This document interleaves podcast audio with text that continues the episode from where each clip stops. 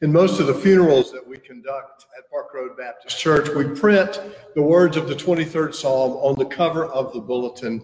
It's a beautiful psalm. It uh, offers words of comfort.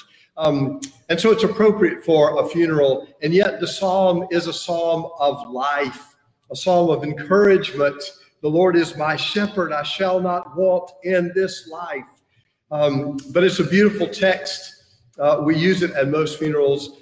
I conduct a good many funerals for a local funeral home when they have someone who dies and the family doesn't have a pastor. They call on me. And in almost all of those services, I use the 23rd Psalm because it's a text I can count on most people knowing. Even most of these people who come, many of whom are not church folks in these services, I can say, Would you recite with me the 23rd Psalm? And most people can say the 23rd Psalm. Many of us learned the 23rd Psalm, memorized it as children from the King James Version. And so I want us to recite the 23rd Psalm today. If you have a Bible and want to read it, that's fine. Um, but I'd like for us to say this together. Our staff and guests here today will be reciting it. You recite it at home. Let's speak these wonderful words of comfort and assurance. The Lord is my shepherd. I shall not want. He maketh me to lie down in green pastures. He leadeth me beside still waters. He restoreth my soul. He leadeth me in the paths of righteousness for his name's sake. Yea, though I walk through the valley of the shadow of death, I will fear no evil, for thou art with me. Thy rod and thy staff, they comfort. Thou preparest a table before me in the presence of mine enemies. Thou anointest my head with oil, my cup runneth over. Surely goodness and mercy shall follow me all the days of my life, and I shall dwell in the house of the Lord forever. You have heard the ancient story. Let's listen now for the word of the Lord. The plane was in trouble both the pilot and the first officer had fallen ill and were unable to handle the controls. The stewardess, as they were called in 1980, located a former Air Force pilot in the cabin. When they entered into the cockpit, there was an inflatable dummy in one seat, and the other seat was completely empty. A doctor named Rumack had taken charge, but he needed someone else to fly the commercial airliner. He looked at the former jet pilot and he asked, Can you fly this plane and land it? The pilot stammered, Surely you can't be serious. I am serious, Rumack said, and don't call me Shirley. I got a little chuckle back here from those who were 50 and older, those who know the movie Airplane. 1980, the disaster parody movie called Airplane. The film was as corny as it gets and the corniest of lines, Don't Call Me Shirley, was destined for greatness. In 2016, Vulture magazine listed it as one of the 100 jokes that shaped comedy. For all of my college years and those summer camp years when I was working as a camp counselor, it was a standing joke among my friends. If anyone ever made the mistake of using the word surely, it was going to be said. Yeah, but don't call me Shirley. Well, I could not help but think of Leslie Nielsen, the actor, his perfect straight face delivery of that classic line when I read again this week those most famous lines Surely goodness and mercy shall follow me all the days of my life. Yes, goodness and mercy shall follow me but don't call me Shirley. Well, maybe for the person of faith, maybe we should take an equally absurd sarcasm and say, since goodness and mercy shall follow me, by all means, call me Shirley.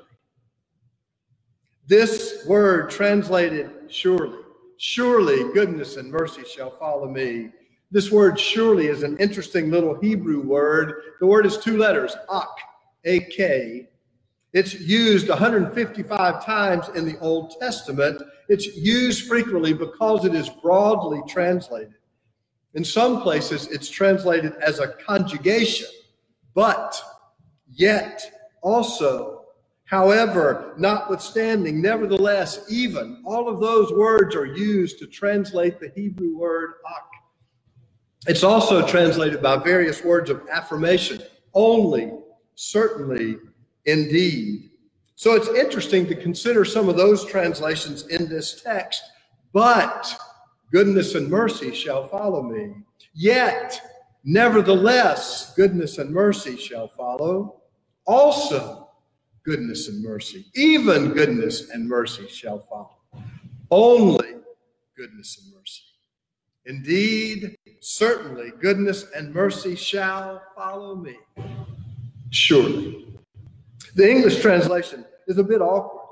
As a child, I heard these as three separate nouns. I heard it even this morning as Amy and Dan were reciting it behind me. It, it, it rung in my head again. Surely, goodness, mercy shall follow me. I heard it as three things. And as a child, I knew what goodness was. I had a hint about mercy, but I did not have a clue what a surely was. It was like that childhood uh, ministering of the Christmas story and the shepherds came and found Mary and Joseph and the babe lying in the manger. All three of them, Mary and Joseph and the babe lying in the manger.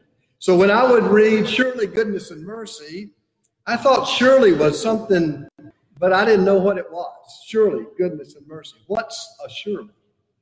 I consulted our local grammarian, Beverly Doyle, this week to confirm that the word is not a noun, but that the word surely is an adverb modifying the verb follow. And Beverly agreed, suggesting that its slightly awkward placement in the sentence makes it a bit difficult to understand. It may be easier to understand if we said, Goodness and mercy shall surely follow. And that's a good word for these unsure days. Goodness and mercy shall surely follow, or goodness and mercy shall follow so please call me Shirley. Now, here's an interesting thing about this text, and I've never thought about it until studying this week, which is the value of actually studying Scripture, not just reading it. But goodness and mercy, according to the psalmist, don't lead us, they follow us. There are no promises that life is going to treat you like royalty bathe you in riches, pave a life of easy comfort, hand you everything you ever wanted. All the good things in life may not come your way. But the psalmist says, if you know God like a shepherd, gentle and guiding, if you let God guide you into paths of peace, pastures of calm, goodness will follow. Likewise, there are no promises that life is going to be fair to you. Life is not fair. Write it down. Life is not fair. There's no assurance that injustice will not come your way, that someone will not treat you badly, take advantage of you, that misfortune will not overtake you. But the psalmist says, for those who know the good shepherd, mercy follows. The psalmist does not say, The Lord is my sheriff, the Lord is my warrior, the Lord is my judge. The psalmist says, The Lord is my shepherd. If you live with legalism, pettiness follows. If you live with anger, violence follows. If you live with judgment, jealousy follows. But if you live with peace, mercy follows. Like everything else in the Bible, rightly understood, this is not a promise of an easy life. This is not the prosperity gospel. You may not get that shiny new gold Cadillac, even if you ask for it in Jesus' name. This isn't pie in the sky by and by. It's a call to a way of living. It is a devotion and an ethic that begins with an understanding of the God that Jesus knew The God Jesus taught us is the God of peace and justice and love. And when we follow that God, the Good Shepherd, goodness and mercy become our way of life. Goodness and mercy follow us. You can be sure. And here's how I know you can be sure. Despite many grievous flaws of Facebook and Twitter and the social media platforms that are threatening to undo us today, on division and casting doubt upon truth. Despite their fatal flaws, what the social media have taught us is that the very best evidence is personal experience. The advertisement can promise the best price or value, but when someone walks out of the store and puts on her social media account, I got a deal at store XYZ, her friends are going to follow. When you invite someone to join at your church online by sharing our social media feed, that's better than any pastoral plea to pass the plate, I promise. Social media allows instant response to real world happening. It can be abused, of course, twisted and perverted, but in its most basic form, social media allows direct access to the data of experience, personal testimony, to use a little religious language, personal testimony to what's happening in the real world. We value and trust personal experience and shared personal experience above any other source of authority. The psalmist said, Goodness and mercy shall follow me you can be sure. And he said that because he had experienced. This psalm has stood the test of 20 centuries because it has rung true in the hearts of countless of the faithful. It still does. Time and time and time again, it is proven, not by some pulpit proclamation, by the person of faith living in the trenches walking through the valley of the shadow of death, and yet experiencing God as the good shepherd, knowing without a doubt a peace that passes understanding, and goodness and mercy, not health, wealth, and prosperity. Goodness and mercy follow.